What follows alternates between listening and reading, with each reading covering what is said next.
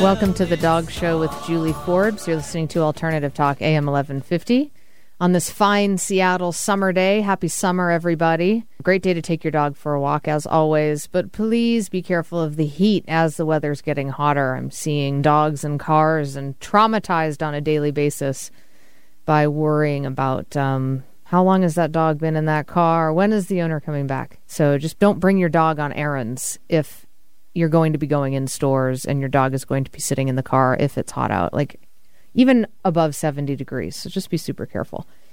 Um, great show today, as always. Um, we've got a guest today uh, who we'll be bringing on in a few minutes. We have Kat Albrecht, founder of Missing Pet Partnership, who will be here with us talking about Missing Pet Partnership and what they do, the wonderful work that they do, some upcoming classes and events that they have going on.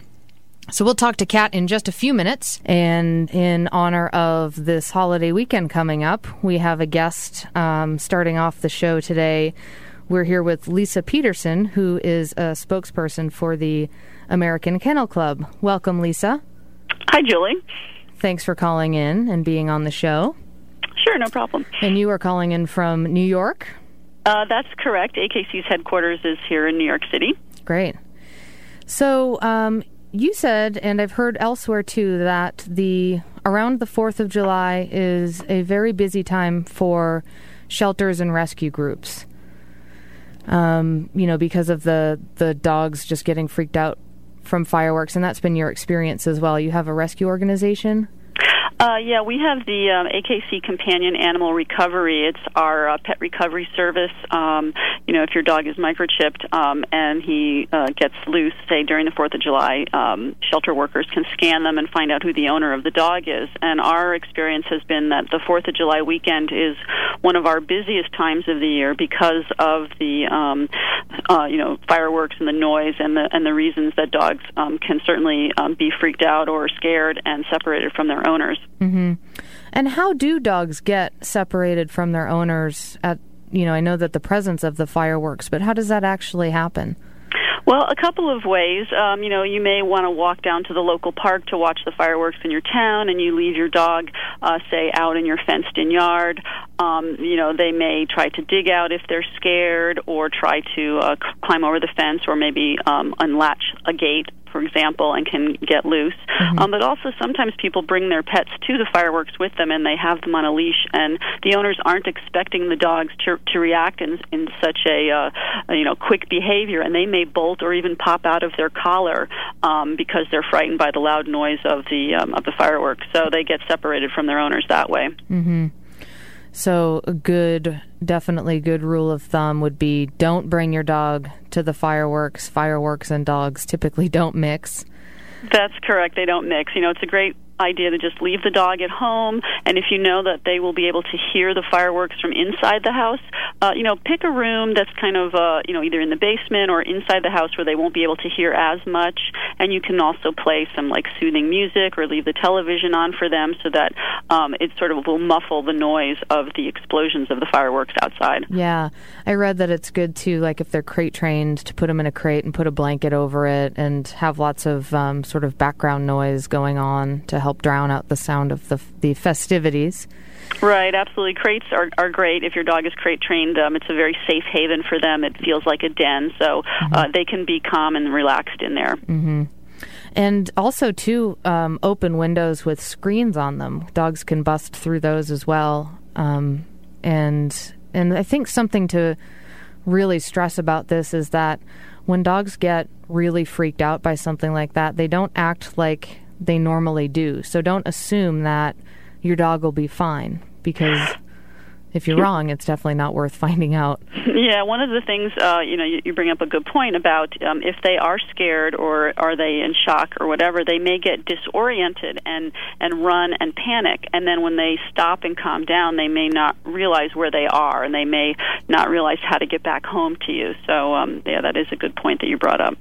And even, I mean, if dogs are in a, a blind panic kind of state, sometimes they won't even come to their owners. If if you know the people are actually out and find the dog, I know that there's been uh, rescue organizations out here that you know the dogs you know, are like five feet away from you and they won't come to you, kind of depending on temperament of the dog, but they get so, it really is like blind panic and they don't even recognize their own owners. Mm-hmm. Yeah, you know they can certainly get um, you know really worked up, and their nervous system sort of kicks in, and and their instincts, and and they they don't have that trust issue with their owner at the moment. You know they need to calm down a little bit, um, mm-hmm. and that does happen when um, pets do um, you know run away from you sometimes. Mm-hmm. And um, something that I read online where you know shelters do experience a surge of stray pets, and that these just to specify a lot of the dogs that people see sort of wandering around aren't stray, but they're actually lost.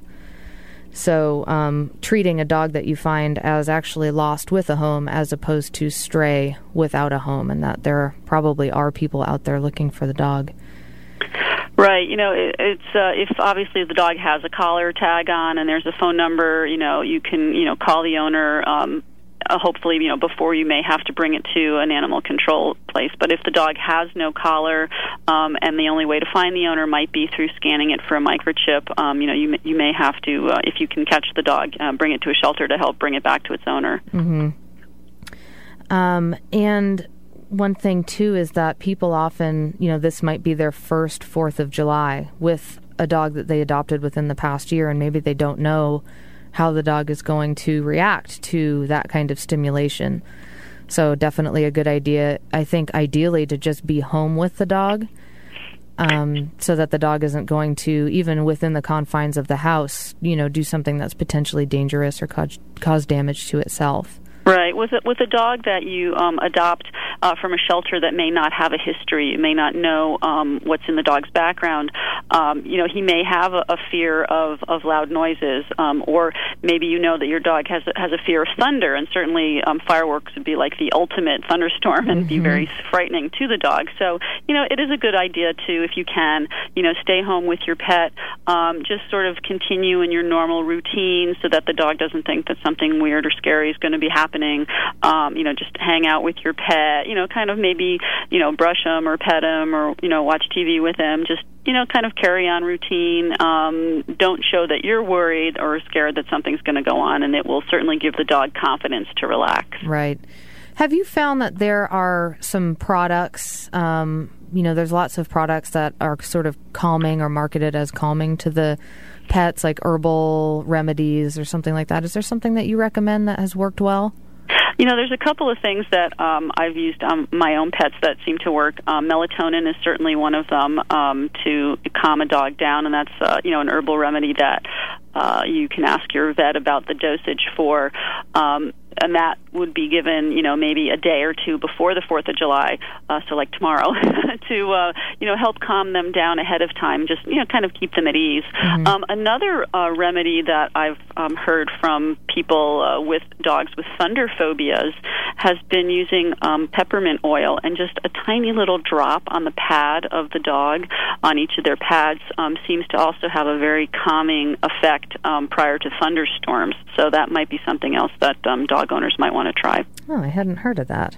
So is that directly on the paw pad or like in between yes. the in between? Just a tiny little drop on the big pad. Just kind of rub it in there. It just kind of gives them a, a calming effect. Um, you know, I don't really know why it works, but I've seen it work with dogs. Um, mm-hmm. You know, my my friends have tried it. Other experts have tried it, and it uh, it does seem to help. Hmm. That's good to know. And there's a and you know an important thing with that as well is if you are going to use a product for your dogs for fireworks, especially with something like fireworks, you know before they're going to start, like you said, to start tomorrow and not wait until the dog is actually in a state of panic because then a lot of times, if they're kind of already elevated, those types of things won't really be affected. Right. One one um and and you know when you um when the dog is starting to get nervous and anxious it it does kind of build. I've noticed with dogs that you know you can give them a treat and say they always like to eat but if they get really nervous all of a sudden they'll stop eating. So, mm-hmm. you know they won't take that treat or they'll they'll um you know get into the panic mode and that's something you want to avoid. So, um again by keeping a calm routine and maybe, you know, a day or two out if you're going to use a melatonin or work with your vet, there's also a an um you know, a prescription drug as well. I think clomicalm it's called that Mhm. um, you know for severe cases working with your vet might help to do it ahead of time and then just really you know keep life as as normal as possible you know maybe exercise your dog um, you know before the fireworks so he's expended some energy and he'll you know feel relaxed um, at the home when the fireworks start to go off hmm And you have dogs. Yes i do What kind of dogs do you have? I have uh, Norwegian elk hounds. They are um, uh, used to track uh, moose in in Norway, um, and they are um, you know a, a Nordic breed, very rugged, um, very independent thinking. Can um, also be very stubborn dogs, but extremely loyal to their masters. And um, I absolutely love mine. I've had them for um, 25 years now. Mm. And do they care much about fireworks? you know, it, it's an individual dog thing. I have some of my dogs um, don't care at all about it. Others um, are very sensitive to loud noises. So um, even within a breed, um, it, it can be an individual thing. Yeah, for sure. And are they in the uh, working group? Working group? The Norwegian Elkhound is in the hound group. It's in the Um, hound. Okay. Yeah, they scent track their their um, their prey, the moose. Um, they don't actually take the moose down. They just help out the farmers who hunt moose for their food. But um, yeah, they look like uh, a Siberian Husky or an Akita or a Malamute. There's that Nordic Spitz type breed, but Mhm. um, they're they're classified in the AKC hound group. Great.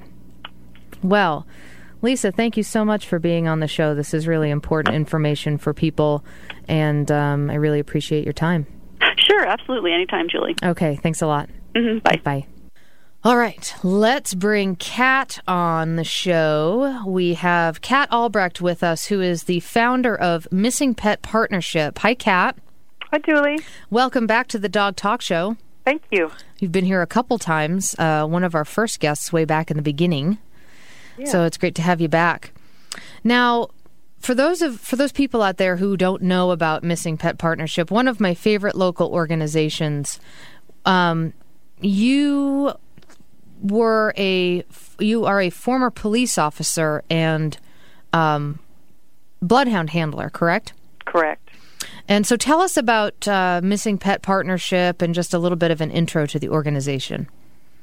Well, we were founded in 2001 uh, when I was living in California. Um, prior to that, I had uh, been a police officer, bloodhound handler, and lost my bloodhound back in 1996. He escaped from my yard and was lost in the woods. And I called the sheriff's department to ask them to come and help me find my missing police dog because AJ had helped them on a lot of missing person cases, but they said we can't. We're only sanctioned to look for missing people. We don't look for lost pets Mm. or even lost police dogs. So I was on my own. I called my friend that had a golden retriever that I had helped to train to track missing people, and we scented her dog on my bloodhound's bedding, and uh, her dog tracked down my missing bloodhound and found him in 20 minutes. And and that was a life changing moment. It made me ask the question. I know how to train dogs to find people. Why aren't we training dogs to find lost pets? And over the past 13 years, it's evolved into uh, training volunteers um, and trying to develop volunteer lost pet search and rescue teams, um, both locally here in the Seattle area and ultimately nationwide. hmm And you have uh, written a couple books, but uh, one of them that we talked about in a previous show is called The Lost Pet Chronicles. And it uh, is like a, um, what is it called? Autobiography? When you yeah, write correct. it about yourself? Yeah, a Mem- memoir. Yeah, about uh, your journey and, and how you you know through uh, becoming a police officer and and then doing um, scent tracking work and uh, some you know I just vividly remember your stories of you know being basically pulled by a dog uh, through brush and you know finding uh, lost lost people or escaped criminals and all that kind of stuff was very exciting and a very good read. I think I read it actually um, on an airplane and it was just it sucked me in. It's a wonderful book. It's called the lost pet chronicles. And uh, where can people get that book if they're interested? Um, it's it, it is available in some libraries. It received really good reviews by the American Library Association and, and Publishers Weekly, and uh, you can now find it on Amazon dot com or any other. I mean, if you Google it, you can find it out there, Mhm. and um, it's just no longer available in bookstores. It came out in 2004, hmm so it. Um, but yeah, I wrote. Uh, that was the first book. Then the second book I authored is the called Dog Detectives. hmm Uh, train your dog to find lost pets, but that's more of like a training guide on how to train a dog to find lost pets. hmm And um, so you've, uh, I've known you for a little little while now, and um, got to experience uh, some of the wonderful things that your organization does, and something that we're going to be talking about um, in the next segment is what you do around the Fourth of July, because this is a, a nightmare for pet owners. Um, and pets, a lot of pets, because they get terrified by the fireworks. Um, and a lot of animals end up running away. They get panicked and freak out and bolt, and will even bust out of what people think are secure enclosures. And so, therefore, there's lots of pets that are fi- end up in shelters that are just out there roaming. And so, you know, what you do is really support people with information and education about the different ways and the most effective things to do, you know, the different ways to look. And we'll talk about this uh, in the next segment coming up after this break. The difference, differences in behavior of a a dog versus uh, an indoor cat versus an outdoor cat because they behave differently. And this is something that you put together from your experience as a police officer and knowing um, behavior of people who are out there, whether it be uh, a criminal sort of on the run or someone who's lost. So, uh, just a, a, wealth of information, and the website is missingpetpartnership.org uh, to check that out. I'll post all of this on the Dog Talk Show website as well. But we're going to uh, take a quick break here, Kat, and when we come back, we'll talk to you about lost pet behavior. Yep. You're listening to the Dog Talk Show on Alternative Talk 1150. The world unite. Dancing dogs. Yeah. Count down. Funky dogs. The Natural Pet Pantry is Seattle's original source for wholesome dog and cat meals, offering eight different protein options to accommodate your pet's dietary needs. Made locally using all U.S. sourced ingredients, their freshly ground stews, raw or cooked, can be purchased from their two stores in Burien and Kirkland, most independent pet supply stores, or delivered right to your door. Go to naturalpetpantry.com for more information. I'm Julie Forbes, and my first choice for my pet's food is the Natural Pet Pantry. It's the educated choice. This is Martha Norwalk. Every Sunday morning, beginning at 9 a.m., thanks in part to the Northwest School of Animal Massage, we cover the world of animals. This week, July 5th, it's Shelter Rescue Sanctuary and anything that helps our animal friends Sunday. We'll talk with the Macaw Rescue and Sanctuary in Carnation, Mollywood Avian Sanctuary in Bellingham, All Breed Equine Rescue in Marysville, plus Serving the Human Animal. We'll talk more with the Ananda Institute of Living Yoga and more on Martha Norwalk's Animal World Sunday morning, 9 a.m. to noon, right here on Alternative Talk, AM 1150. You're listening to the refreshingly different Alternative Talk 1150 AM. Welcome back to the Dog Talk Show. I'm your host, Julie Forbes. You're listening to Alternative Talk 1150.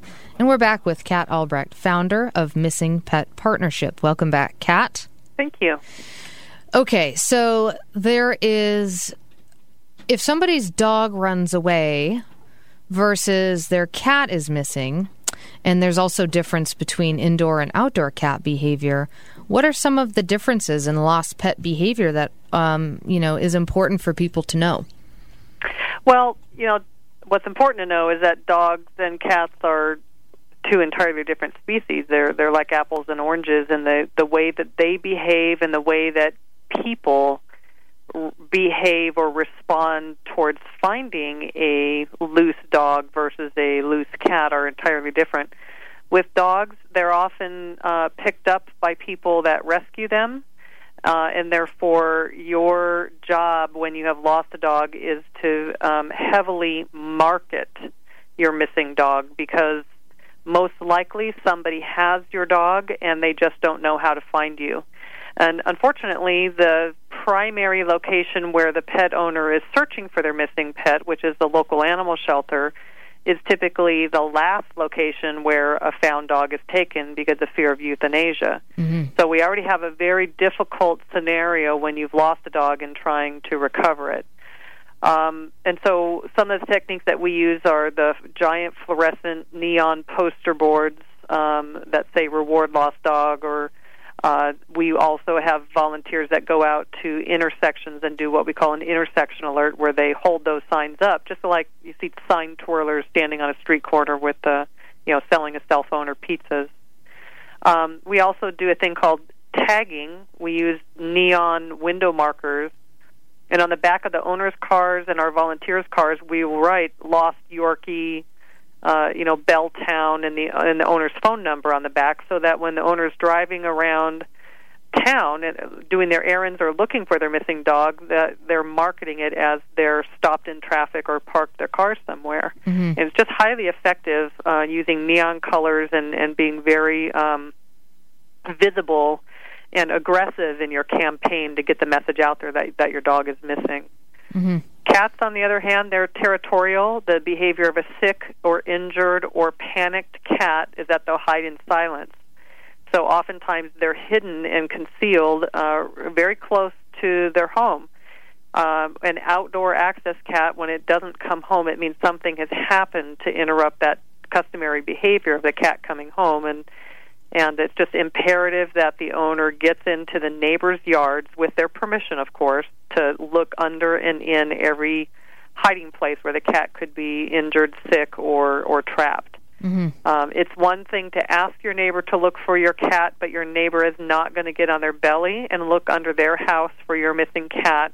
But that is where your cat is most likely to be, and that's what the type of search that you need to conduct. And then finally, with indoor only cats that escape outside, those are displaced, panicked cats.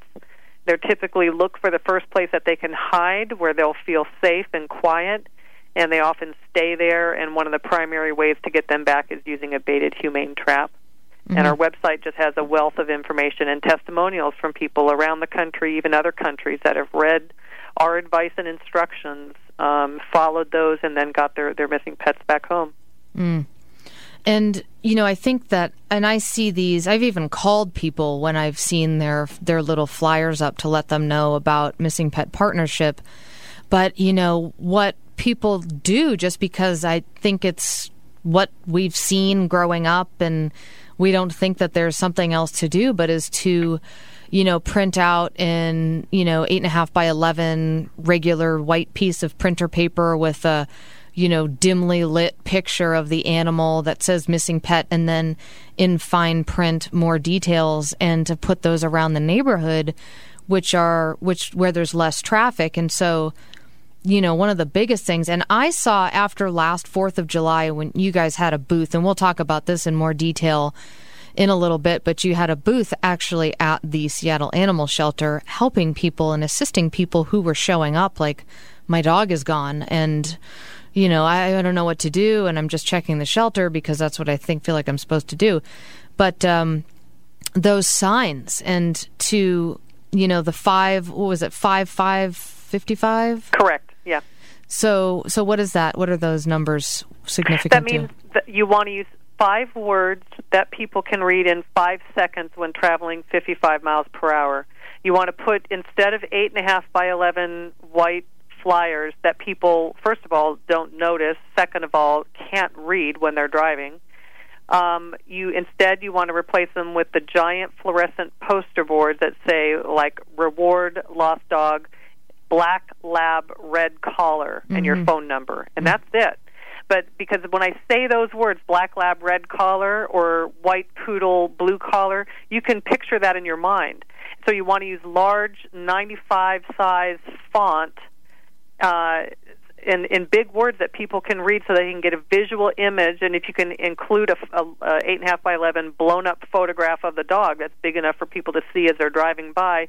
People, the neon color and the size of the sign attracts the attention. You get the message out to all the vehicles driving. Well, not the vehicles, but all the drivers passing through the area, and that that is mass marketing the the lost dog. Um, and, and the way we discovered that was after I read a book. Um, I, I'd read uh, Temple Grandin's book Animals in Translation, and she had mentioned another book called Inattentional Blindness.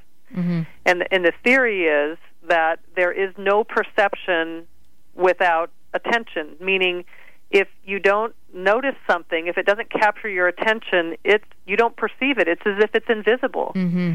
So when we have people that are talking on their cell phones and God forbid texting while driving, Mm-hmm. they are they are not they are likely not even going to notice the fluorescent signs because they're going to be glancing up or they're going to be barely paying attention to what's in front of them on the roadway. Yeah.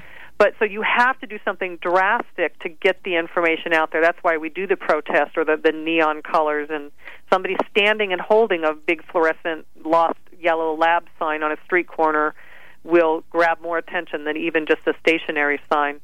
Mm-hmm.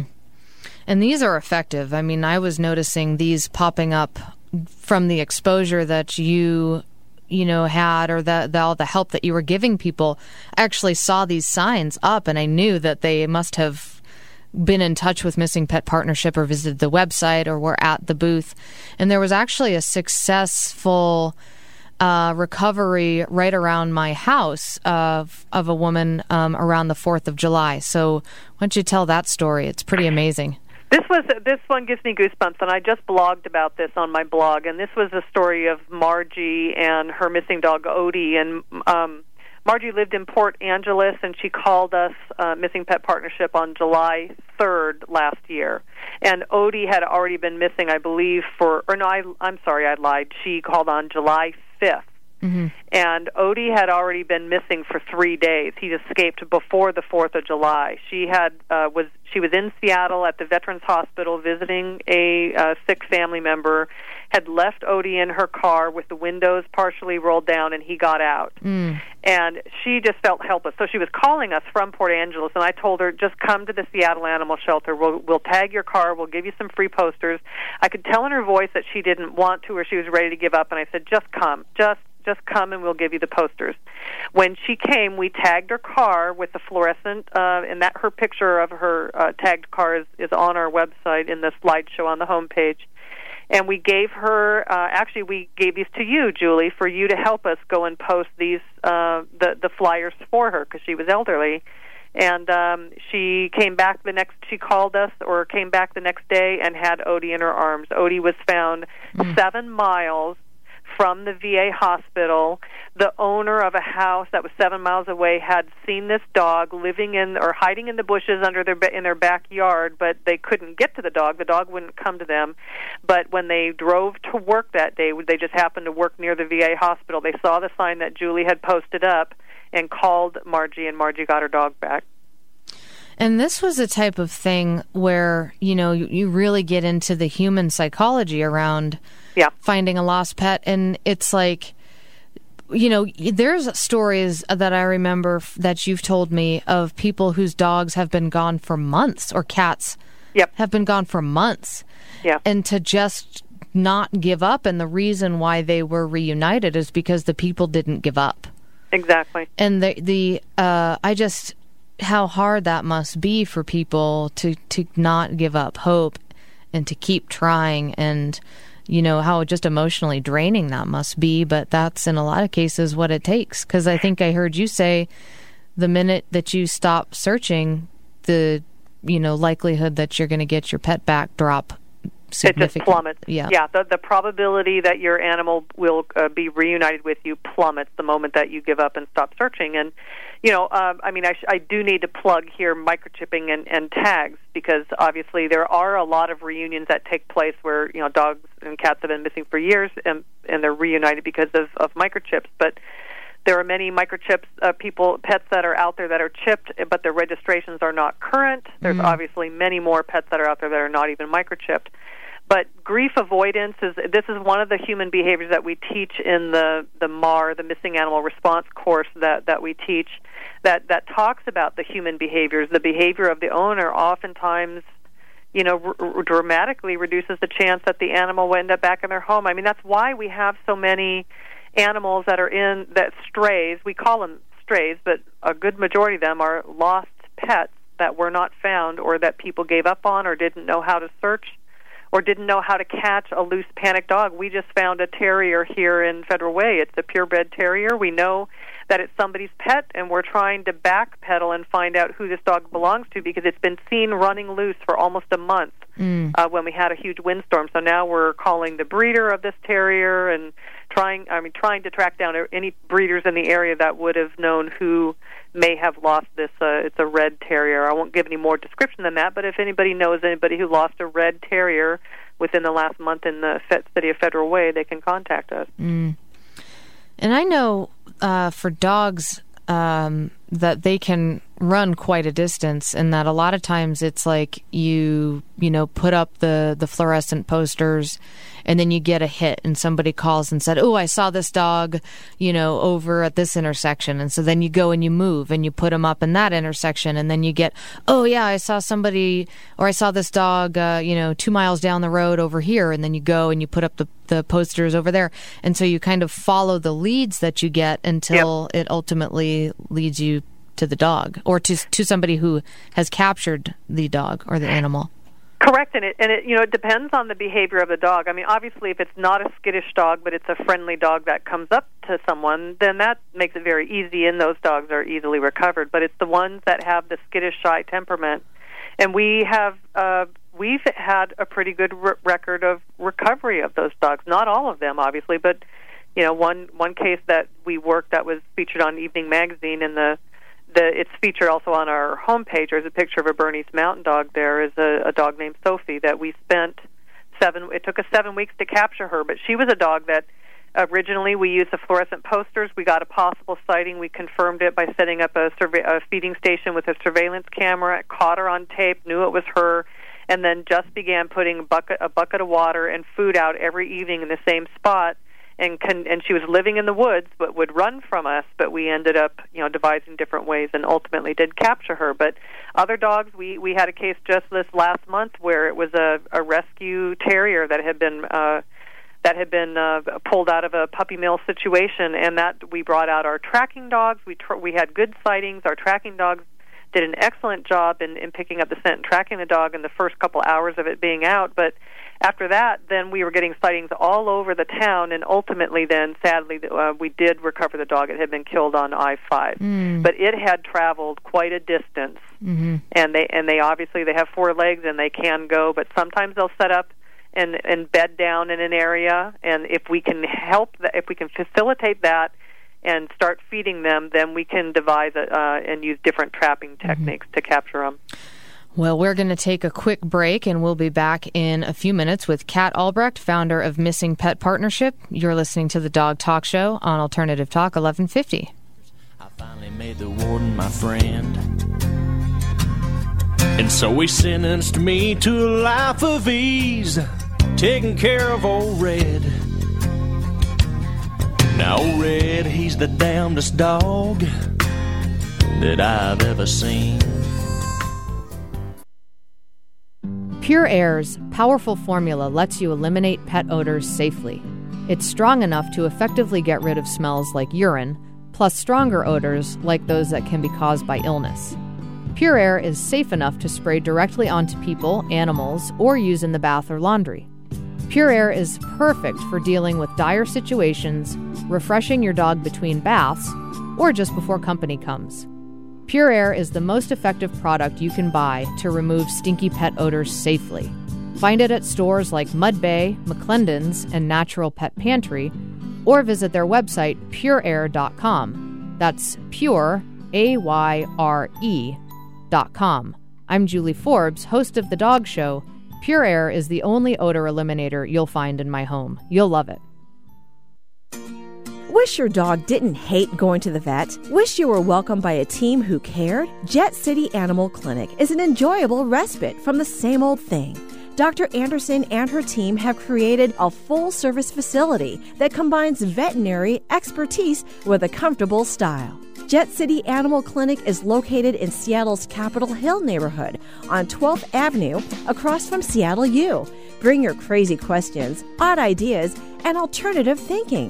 Jet City Animal Clinic will work with you to keep your furry family members healthy and happy. Traditionally educated with an open mind, call us at 206 329 0253 or email info at jetcityanimalclinic.com to make an appointment. Jet City Animal Clinic, a unique approach to the health care of your urban pet, a local family practice. JetCityAnimalClinic.com. Next week on Conversations Live with Vicki St. Clair, Pulitzer Prize winning journalist Matt Richtel explores the mysterious investigation into how technology influences the human mind, as told through a real life event involving rocket scientists. Later, animal communicator Tim Link on Talking with Cats and Dogs, joining the conversation to improve behavior and bond with your animals. Join us every Monday at noon Pacific on Alternative Talk 1150 and find past shows at conversationslive.net. The Natural Pet Pantry is Seattle's original source for wholesome dog and cat meals, offering eight different protein options to accommodate your pet's dietary needs. Made locally using all U.S. sourced ingredients, their freshly ground stews, raw or cooked, can be purchased from their two stores in Burien and Kirkland, most independent pet supply stores, or delivered right to your door. Go to naturalpetpantry.com for more information. I'm Julie Forbes, and my first choice for my pet's food is the Natural Pet Pantry. It's the educated choice. Spread the word. You don't have to settle for the usual talk radio. Now there's Alternative Talk, 1150 AM. Got a nose that can smell a two day trail. He's a four legged tracking machine. Welcome back to the Dog Talk Show. I'm your host, Julie Forbes. You're listening to Alternative Talk, 1150 AM. Kat, I was playing that for Zeke. she couldn't hear it, but that song is uh, "Old Red" uh, by Blake Shelton, which Yeah. is all about uh, taking care of a bloodhound in jail. Yeah. Oh, okay. Yeah. He's got a nose that could smell a two day trail. He's a four legged tracking machine. Yeah, well, I, lately I've been blogging about how uh, Zeke is a little thief because he's uh, just recently he's uh, got into my uh, Olive Garden eggplant parmesan and ate it before I had a chance to. So he's got quite the nose. Well, yeah, he's just using his nose. The nose knows. Yeah. So, Kat, um, now you did a uh, Fourth of July project, and um, you're looking to get that set up again. Tell us a little bit about that. Well, what we did um, last year was we set up a uh, booth at out right at the uh, Seattle Animal Shelter in their parking lot, and when people came into the shelter um, because they had lost a pet, um, once they had looked for their dog or cat in the shelter, and if they did not find them, then we had them come up to us in the parking lot, and we. Uh, each person we uh, assisted by giving a free consultation. Um, we asked them a lot of questions about their particular missing pet and then gave them advice and encouragement and some handouts and free giant fluorescent posters Mhm. with instructions on how to post them.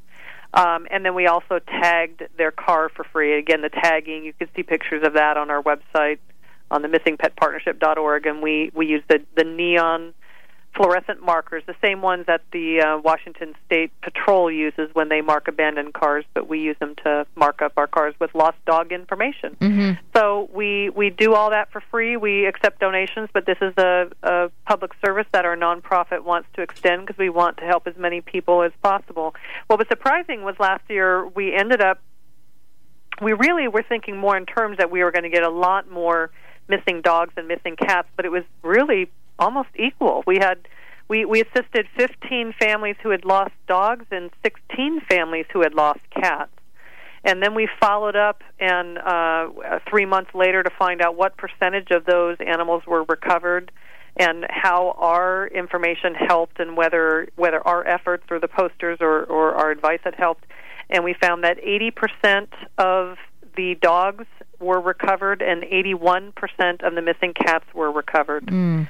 With the missing cats, it was really interesting because 77% of the missing cats were found within one block radius of their home, which is exactly the advice we'd been giving the the owners was that your you know when it comes to fireworks or dogs becoming panicked, dogs run, cats hide. Mm-hmm. So we instructed them that, you know, yes, you want to keep checking the shelter here. However, you need to get in your neighbors' yards or you need to set humane traps or we also rent out dig- digital wildlife cameras uh, and have them set up a feeding station so that if the if the cat is out there and they come back the next and they put food out and the food is gone, they can pull the SD card from the camera, put it in their laptop, and look at the pictures of what ate the food. And if they see their cat, then they know the cat is there Mhm. and that they can use a humane trap to get it back. hmm So uh, we want to do the same thing this year. We are in a financial crunch right now, so we really need donations to be able to get and put the supplies in, especially getting the markers that w- that we need for that. But this year we actually are going to be doing this at the Kent Animal Shelter. Mm-hmm. When we first moved here, or I moved here in 2008, the first year that we were here, we did set up a booth at the Kent Shelter. We didn't get a lot of advertisement done on it though. Um, last year, again, we went to Seattle Animal Shelter, but this year we're hoping to do a lot of publicity with this so everybody knows, even if you live in Tacoma Mhm. or Everett or you live far away, or even like Margie, who lived in Port Angeles, who drove over to where we were at, got the the posters, the advice, and the tagging from us.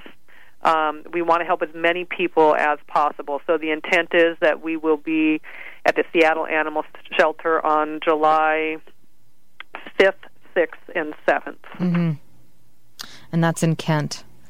And this Correct. is a great way, you know, to volunteer with Missing Pet Partnership. Um, and I've posted this information on the Dog Talk Show website, so you can re- go to that and uh, and find it. You can also go to missingpetpartnership.org.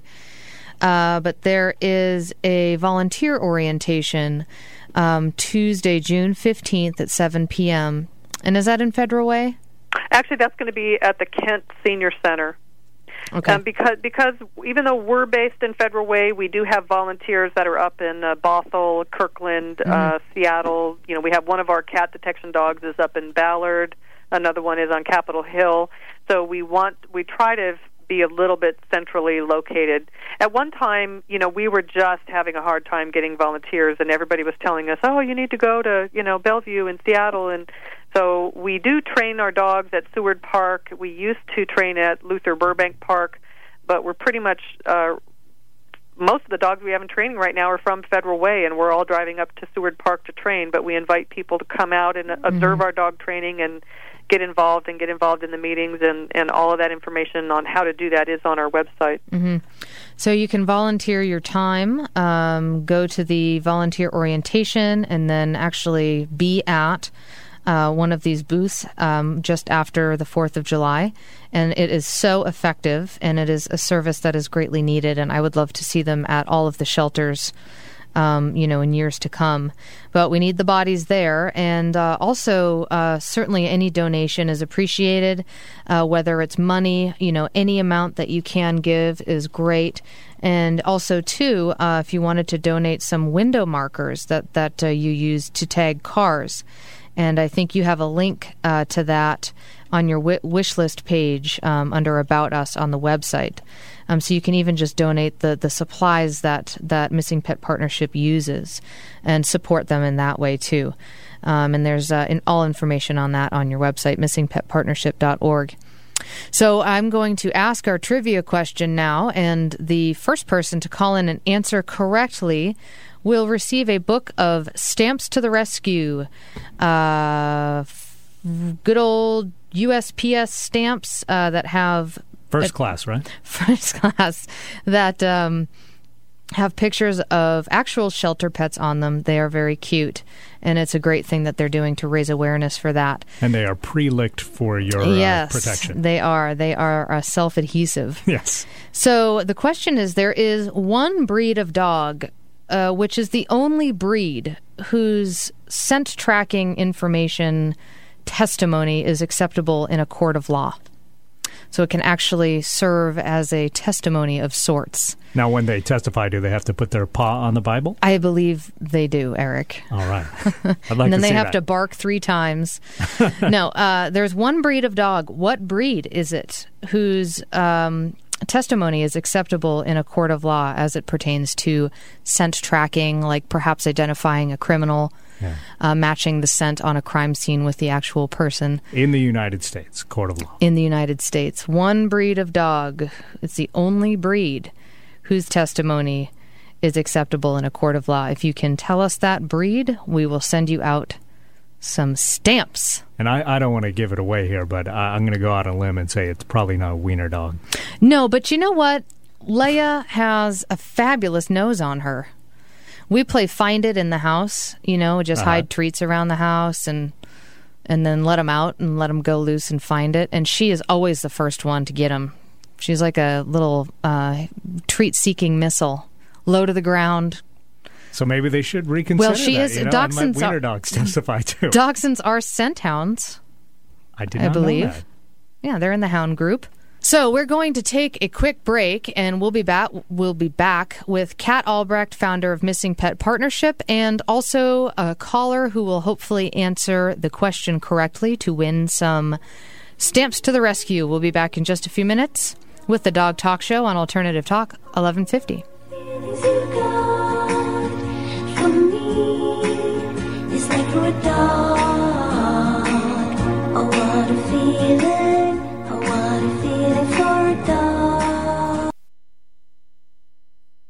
The Natural Pet Pantry is Seattle's original source for wholesome dog and cat meals, offering eight different protein options to accommodate your pet's dietary needs. Made locally using all U.S. sourced ingredients, their freshly ground stews, raw or cooked, can be purchased from their two stores in Burien and Kirkland, most independent pet supply stores, or delivered right to your door. Go to naturalpetpantry.com for more information. I'm Julie Forbes, and my first choice for my pet's food is the Natural Pet Pantry. It's the educated choice.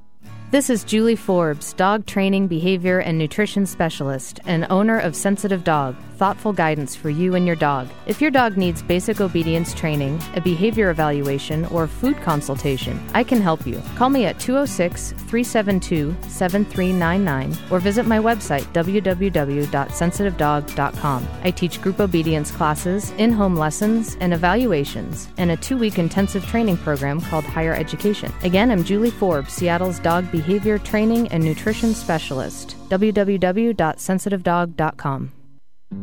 Hey, dog show fans, does something stink in your home or car? PureAyre is a powerful odor eliminator that is the only natural food grade product in its category. It works on bedding, kennels, litter boxes, urine, vomit, poop, even skunk spray. You know, all the fun smells our pets bring into our home.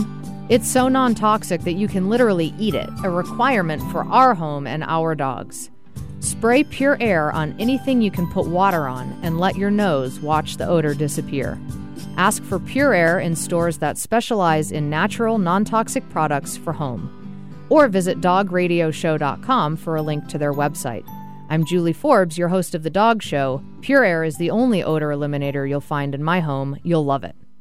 Notice anything different? You should. There's no other station like Alternative Talk 1150 AM.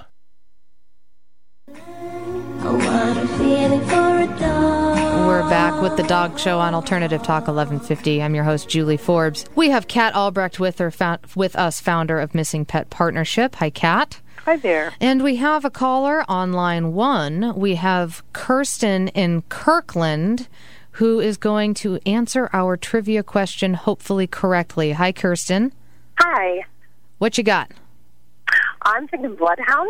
You are correct. Yay! Yay! A good guess.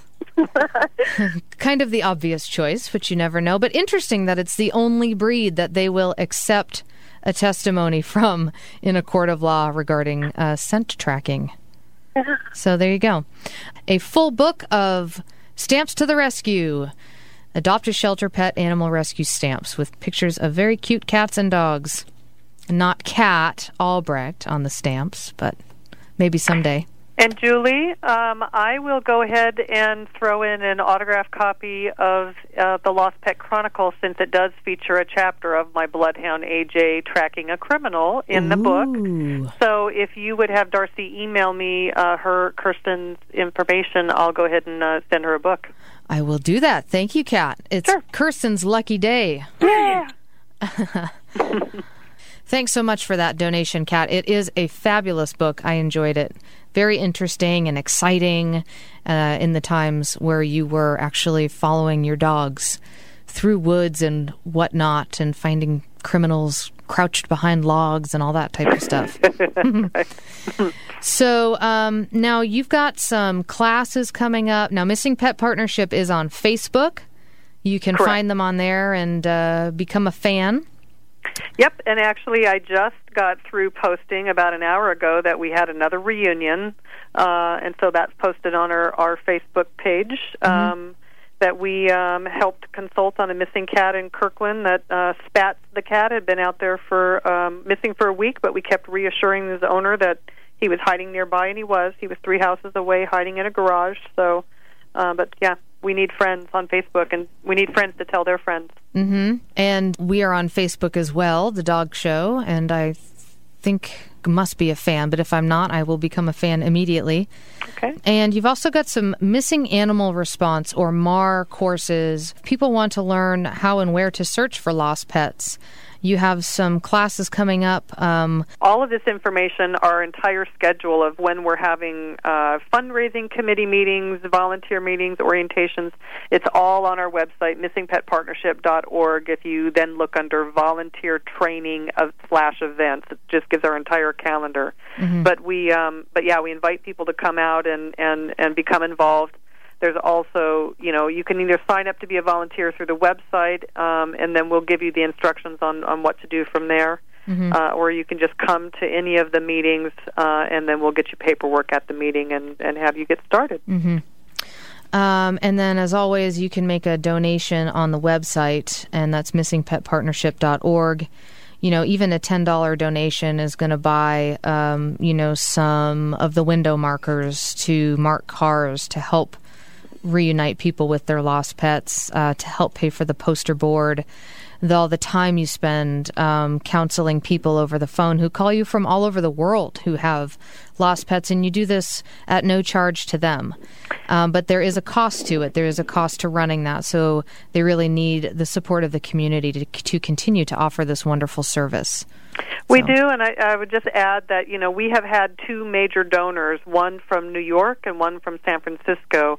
We just need to pick up people in our own area that understand and support and want this service because we seriously have gotten to the point um, where we're at risk of going under, and we we need support. And even if it's you know, rather than just getting a couple major donors, we would like to get some people that can just on a regular basis donate a little money here, a little money there, come out and volunteer, get other tell other people about us, and make small donations. And then, w- as long as we can survive, we can continue to help people and animals.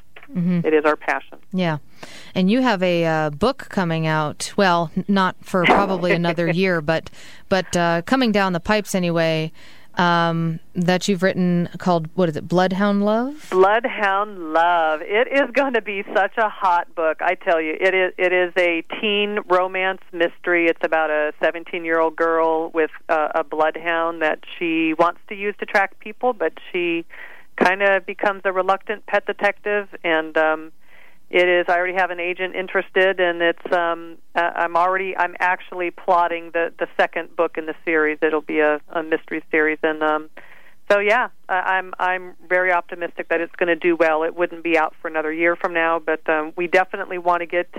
Um, I, did we mention the teens? I think we hadn't yet. Had Nope, nope. You've got a teen volunteer uh, volunteer orientation, especially for teens. Yeah. So we're we're looking. We so we want to involve uh, teens, and we are actually having a meeting um, here in Federal Way on Monday, June seventh at six p.m. at the Federal Way Senior Center.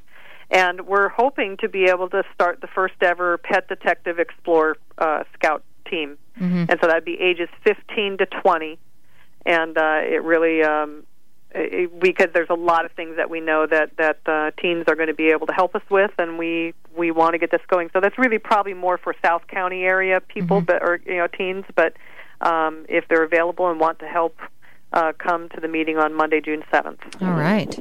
Well, Kat, wonderful to have you back on the show. Thanks so much for the fabulous work that you do. I've posted all of this information on the Dog Talk Show website. And as always, we are available on iTunes to listen to any of our past shows.